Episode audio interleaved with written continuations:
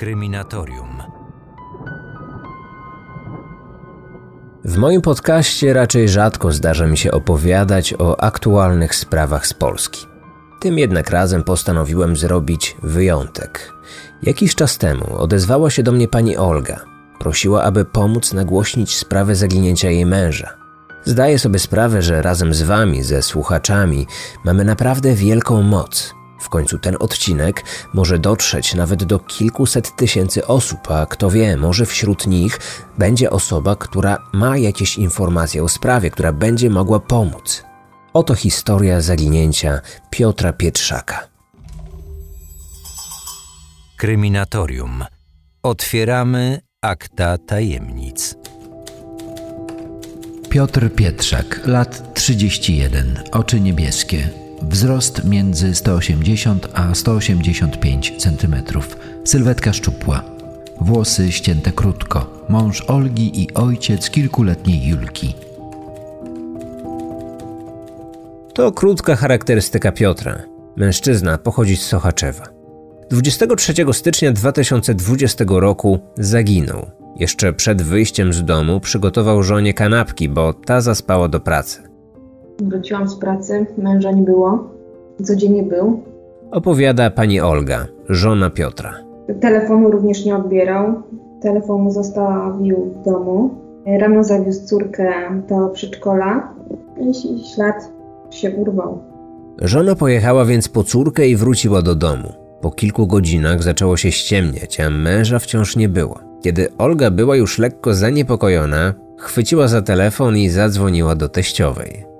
Spytała, czy może Piotr zadzwonił do niej z jakąś informacją, czy mieli jakikolwiek kontakt, ale akurat tego dnia syn się nie odezwał. Wtedy już zaczęłyśmy się niepokoić. Mama skończyła zajęcia, bo miała właśnie zajęcia jeszcze lokopedyczne. Skończyła i przyjechała od razu do mnie. Olga od początku miała złe przeczucia. Jej mężowi wprawdzie zdarzało się zapominać z domu telefonu, nigdy nie był do niego szczególnie przywiązany. Tego dnia też nie wziął go ze sobą. Jak zapomniał, to tam telefonem się nie przejmował. Najważniejsza była właśnie nawigacja, jak jechał w trasę, nawigacja i dokumenty. Żona wiedziała jednak, że mąż miał na ten dzień plany. Miał jechać w poszukiwaniu pracy. Kilka dni wcześniej, w dzień babci, pojechał ze swoją mamą i córeczką na zakupy po prezent dla małej. Wieczorem przy kolacji mówił, że w czwartek, czyli w dzień zaginięcia, ma zaplanowaną wizytę u fryzjera. Piotr kończył remontować jeden z pokoi w domu. Rodzina myślała też o przyszłości. Myśleli nad kupnem domu nad morzem. Zacznijmy jednak od początku. Kim jest Piotr Pietrzak? Jego rodzina nie wierzy, że opuścił ich dobrowolnie, między innymi dlatego, że był do nich bardzo przywiązany. Był wrażliwym i czułym ojcem, zresztą tak samo jak jego własny tata, Leszek, którego stracił przedwcześnie. O tym opowiedziała nam mama Piotra, Agnieszka. Tata Piotra zmarł, gdy miał 14 lat, e, czyli dosyć no, wcześniej zaczął się ten okres bez taty. Takim autorytetem właśnie dla Piotrka był jego tata. To był autorytet i zresztą oni mieli świetny kontakt ze sobą, bardzo dobry.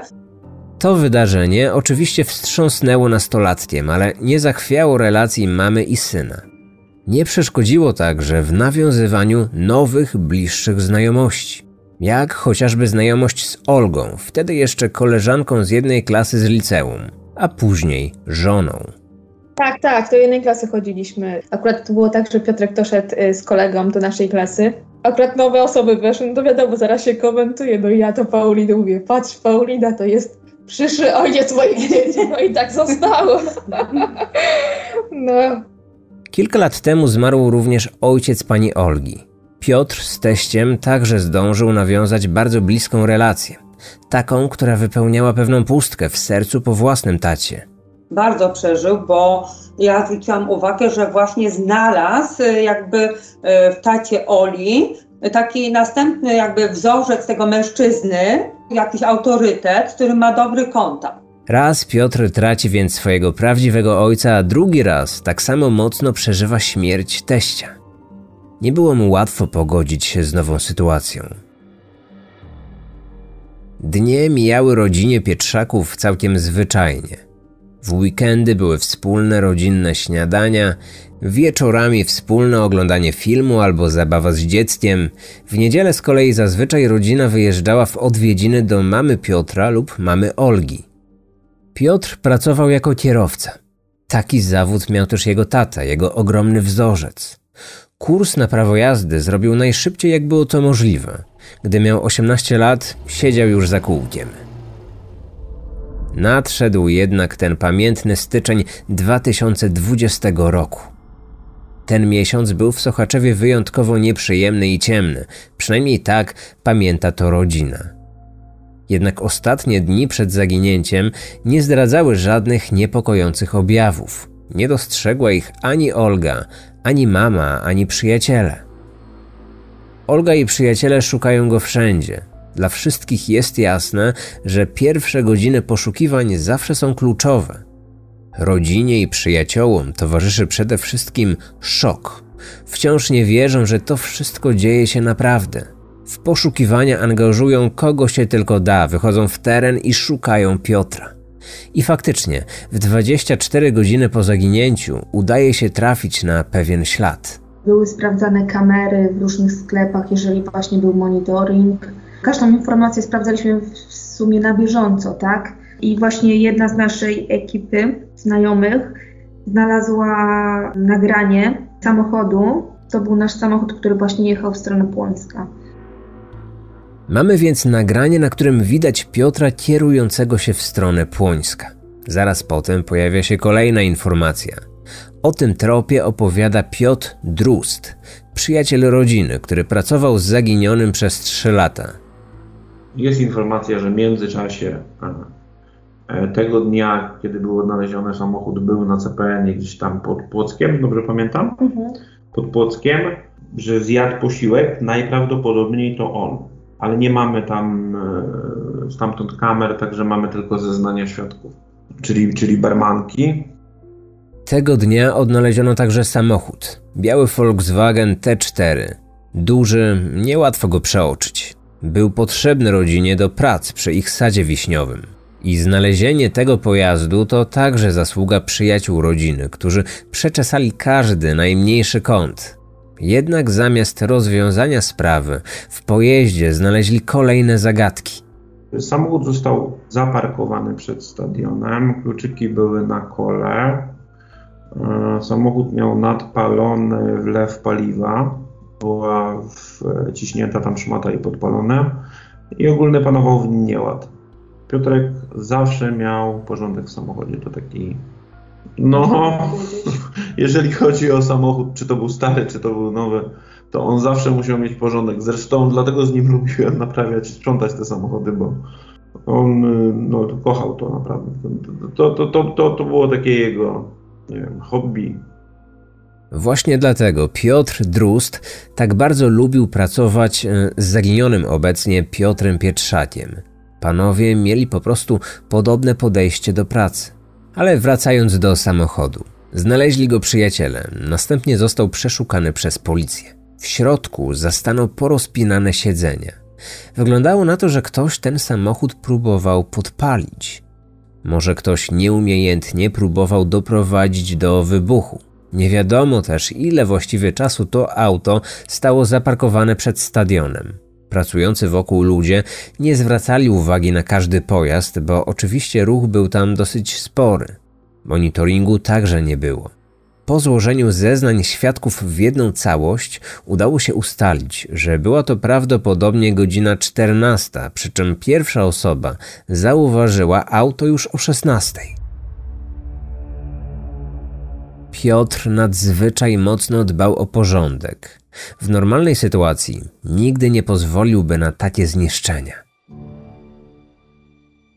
W samochodzie znaleziono coś jeszcze.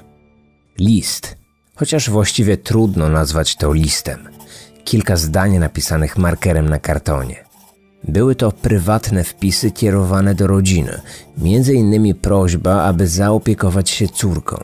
Z jednej strony to może wyglądać na nietypowy list pożegnalny. Wiadomość od kogoś, kto wie, że za chwilę może zniknąć. Ten tekst był badany przez policję i kolejnych psychologów, ale specjaliści nie byli w stanie potwierdzić, że to rzeczywiście jest list pożegnalny lub samobójczy. Co więcej, nie ma też stuprocentowej pewności, że to faktycznie pismo Piotra.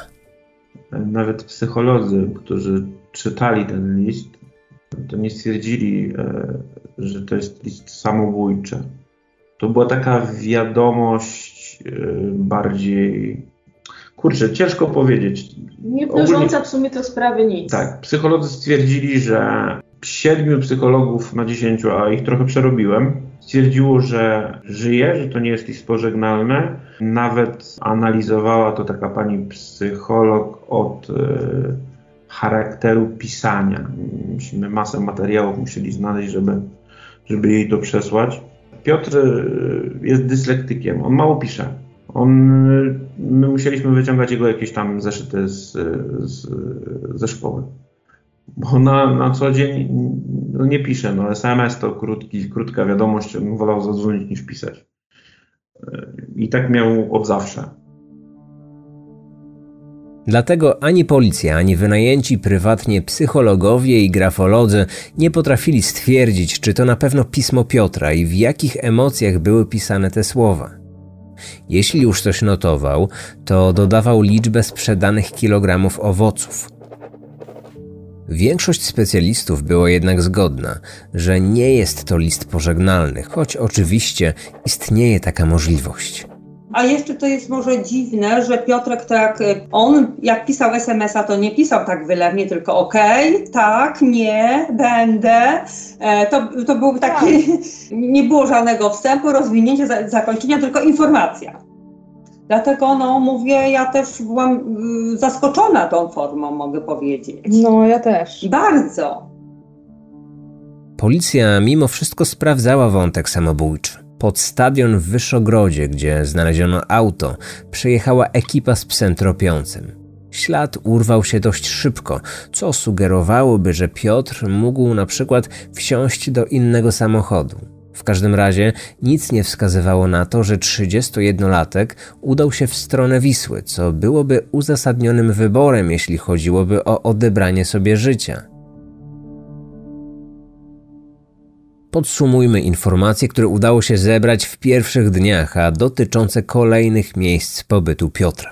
Mężczyzna zatoczył koło po kilku miejscowościach, z których każda była oddalona nie więcej niż kilkadziesiąt kilometrów od własnego domu. Spróbujmy prześledzić trasę zaginionego tego feralnego poranka 23 stycznia. Choć kolejność miast jest niepewna, wiemy tylko, że końcowy przystanek znajdował się przy stadionie w Wyszogrodzie.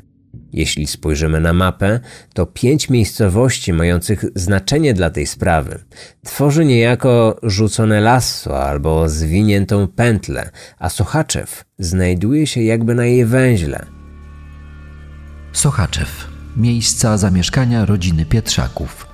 Koło ósmej Piotr z córką wyjeżdżają z domu. Jadą do przedszkola oddalonego od domu o 3 kilometry.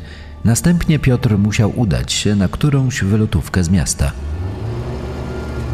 Płońsk, 55 km na północ od Sochaczewa. Pierwsze nagrania łapią Piotra na trasie w stronę tej miejscowości. Cel podróży nie jest znany. Płock, 65 km na północny zachód od Sochaczewa. Barmanka jednej ze stacji benzynowych twierdzi, że widziała Piotra, jak spożywa tu posiłek. W tym mieście szukano mężczyzny przez tydzień.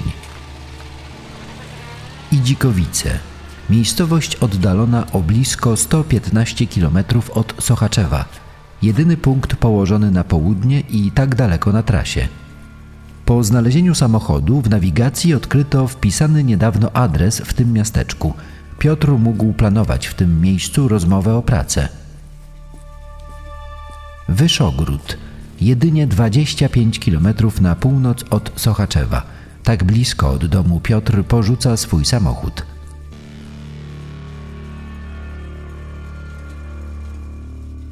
Wszystkie te miejsca, które mogły mieć jakikolwiek związek ze sprawą, czy to okolice domu, przedszkola, okolice znalezionego samochodu, zostały sprawdzone kilkanaście, jeśli nie kilkadziesiąt razy przez ekipę poszukiwawczą. Sprawdzono także oczywiście każdy adres, który był wpisany tego dnia w nawigację. Czy mężczyzna próbował zmylić za sobą tropy, czy był w niebezpieczeństwie? On wszystko musiał mieć na kartce, żeby ktoś mu podał, klepać w nawigację. Mm, nie miał takiej orientacji w terenie, więc nawet ten adres, gdzie znajdował się samochód, on był wbity w nawigację. A Wiszogród to jest małe miasteczko, jeżeli można powiedzieć, że to miasteczko jest. Więc ktoś musiał mu to podać. Ktoś musi wiedzieć, co się wydarzyło w tych dniach, tylko nie chce nam niestety nic powiedzieć. Nie uwierzę w to, że nikt raczej go nie widział, tak? Tego samochodu nie trudno zauważyć. Całymi dniami przeszukiwano Sochaczew i jego okolice. Zresztą większość miejsc rodzina odwiedzała kilkakrotnie. W pierwszych dniach tropy były jeszcze świeże, a do ekipy poszukiwawczej dzwoniły telefony z informacjami. Jeden trop wydawał się szczególnie obiecujący. W Płocku były poszukiwania 30 bezdomnych, którzy tak naprawdę wiedzą, kto jest nowy na mieście, a kto jest stary bezdomny. Bo z bezdomnymi, jak szukaliśmy go w Płocku, było zgłoszenie z Płocka, że najprawdopodobniej jest tam, bo jest tam, była jakaś nowa osoba i był tam facet. Był tam człowiek, który unikał ludzi e, i był podobny e, do Piotra. Ekipa szukała tam mężczyzny przez tydzień. Chodzili, sprawdzali każdy kąt. Rozmawiali ze wszystkimi, a przede wszystkim z tymi, którzy widzą najwięcej bezdomnymi. Spotykali się z nimi w jadłodajniach i w miejscach noclegowych. W Płocku, w jednym z bloków, znajduje się pokój, do którego każdy może wejść, żeby się ogrzać. To także miejsce spotkań i wymiany informacji. Gdy bezdomni dowiedzieli się o sytuacji, zaangażowali się w poszukiwania Piotra zupełnie za darmo. 30 osobom wręczono ulotki i te osoby dostały też zadanie, aby szukać nowych informacji. Znalazły się pierwsze tropy. Pojawiła się ogromna nadzieja. Ktoś widział zaginionego. Trzy restauracje obok siebie w Płocku pokazuje zdjęcie Piotra. No on tak, przychodzi po, po, po wodę. On nie chce pieniędzy, on przychodzi tylko po wodę gorącą, żeby sobie herbatę zaparzyć. Tak, to on na 100%. No i jedna restauracja z boku, druga jakaś tam. Trzecia i wszystkie no tak, wszystkie no tak. No to adrenalina nam tak skoczyła, że szok, no jest, no super, no to, to przecież jest pięć osób łącznie. Mm, no niestety nie okazał się, bo znaleźliśmy tego bezdomnego nowego, ludzie go znaleźli tak naprawdę, bo cały Płock szukał. Ten Płock przeszliśmy chyba wzdłuż i wszerz. Ten bezdomny się odnalazł, pokazałem zdjęcie tym dziewczynom e, z tych restauracji i tak potwierdziły, że ten facet, no ale, to nie Piotr. I Dzikowice, czyli jedyne miejsce na południe od Sochaczewa w całej tej układance. Przypomnę, że w momencie zaginięcia Piotr nie miał pracy. Zrezygnował z niej, aby zająć się sadem, ale nadchodził czas, kiedy sprawy przydomowe były uporządkowane i można było szukać nowego zajęcia. W nawigację ktoś, no najprawdopodobniej właśnie Piotr, wpisał adres w tej niewielkiej miejscowości. Gdy rodzina sprawdziła ten adres, okazało się, że w tym miejscu znajduje się pewna firma i aktualnie ta firma poszukiwała pracownika. Może zaginiony chciał udać się tam na rozmowę o pracę. Rodzina oczywiście pojechała w to miejsce, aby wypytać o Piotra, ale niestety odbili się od ściany. Mężczyznę nikt tam nie widział. Co w takim razie przeszkodziło Piotrowi, aby dojechać do tego miejsca? To pytanie pozostaje bez odpowiedzi. Podobnie zresztą jak kolejny trop, tym razem prowadzący za granicę. Słowo jeszcze był adres niemiecki wpisany w nawigację. Tak, adres niemiecki był wpisany w nawigację. Teraz y, policja oczywiście sprawdzała ten adres. Tutaj znajomy y, Piotrka też był, detektyw był w miejscu. No nikt nie kojarzy Piotrka, żeby po prostu tam y, przebywał. Przez ten niemiecki adres brano też pod uwagę, że Piotr mógł wyjechać za granicę, że zaplanował sobie taką podróż, ale nikomu o tym nie powiedział. Zastanawiacie się pewnie, czy miał ze sobą dokumenty.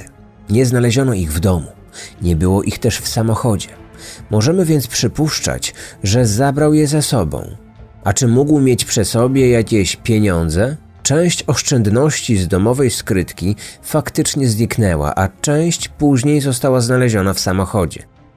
Olga nie jest jednak w stanie powiedzieć, ile pieniędzy faktycznie zniknęło.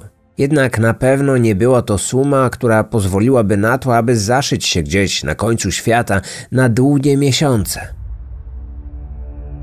Mijały kolejne dni, tygodnie. W końcu wszyscy musieli wrócić do codzienności. Przyjaciele nie mogli już przecież poświęcać każdej wolnej chwili na poszukiwanie.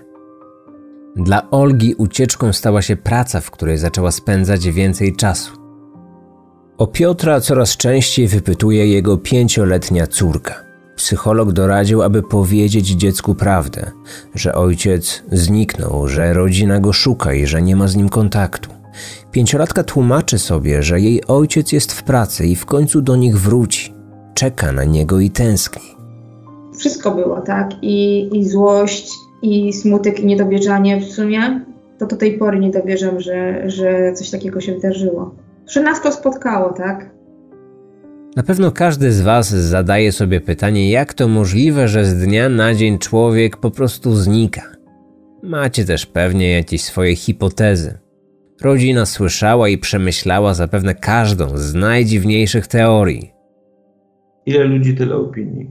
Można by wypierać opcję samobójstwa i tak naprawdę na chwilę obecną to no, no bierzemy wszystko pod uwagę. Przyjaciel zaginionego podkreśla, że Piotr to ostatnia osoba, którą uznałby za konfliktową. Nie był to człowiek otwarty na nowe przygody. Miał swoją grupę znajomych, których się trzymał. Spotykali się czasami na imprezach, a poza tym żył głównie swoim domem i sadem. Tak wyglądało jego życie.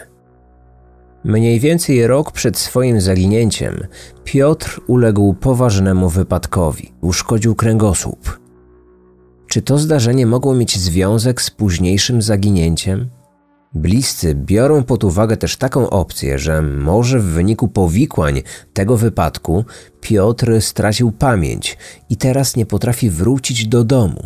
Bo wtedy właśnie, jak miał ten wypadek, ja się bałam, wie Boże, jak on taki czynny, energiczny, jak on wytrzyma w tym gorsecie, prawda? E, przez pół roku, y, bez, bez pracy, bez ruchu, bo tam miał y, rękę usztywnione, dwie ręce dwie ręce usztywnione, no i przede wszystkim kręgosłup.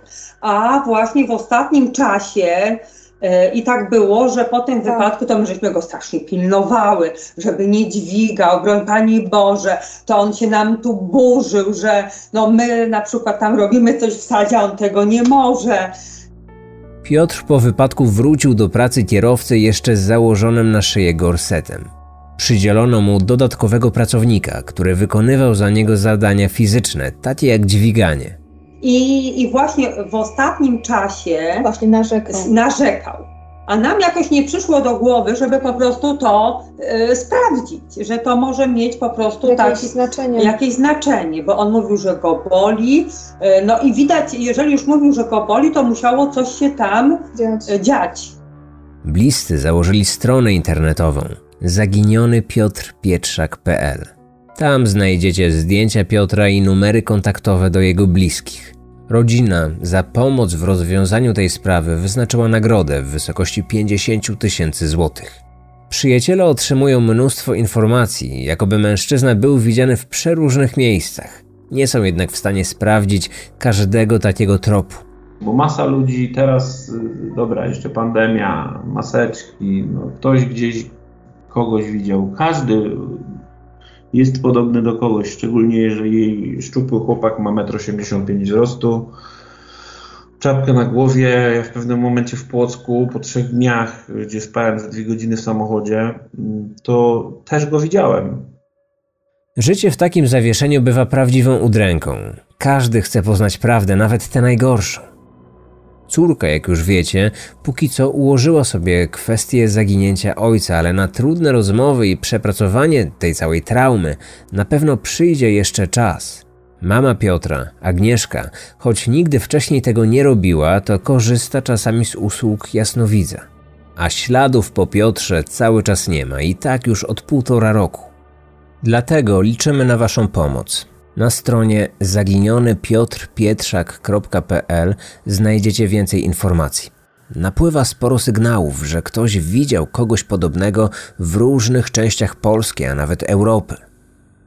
Nie ma opcji, aby zweryfikować każdą taką informację. Dlatego bliskim najbardziej zależy na zdjęciach, na dostarczeniu fotografii, tak aby od razu zweryfikować, czy podobna do Piotrka osoba to rzeczywiście on.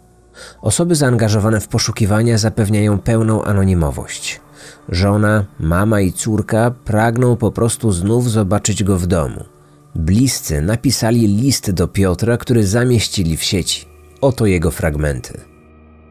Drogi Piotrze, jeśli czytasz nasz list, bardzo prosimy Cię, byś dał jakikolwiek znak życia.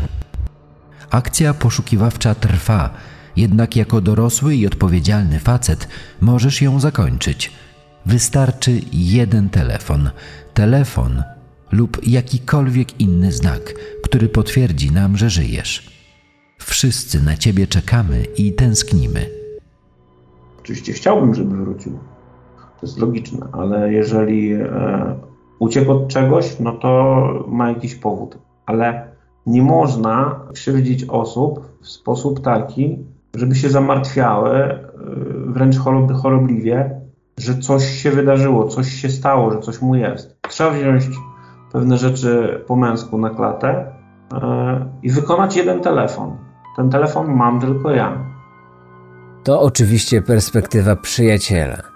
Jeśli Piotr zadzwoniłby i poprosił o anonimowość w kwestii nowego życia, znajomy spełniłby jego prośbę. Oczywiście żonie na samą myśl o takiej perspektywie serce pęka ponownie. Dla Olgi czas zatrzymał się 23 stycznia 2020 roku. Miejcie więc oczy i uszy szeroko otwarte. Ten apel kierujemy szczególnie do osób z tego regionu, na którym doszło do zaginięcia, ale wiadomo, Piotr teoretycznie może być przecież wszędzie. Przypominam, strona internetowa zaginiony piotrpietrzak.pl. A jeżeli jakimś cudem słyszy to sam zainteresowany, no to Piotrze po prostu daj znać swoim bliskim, że żyjesz.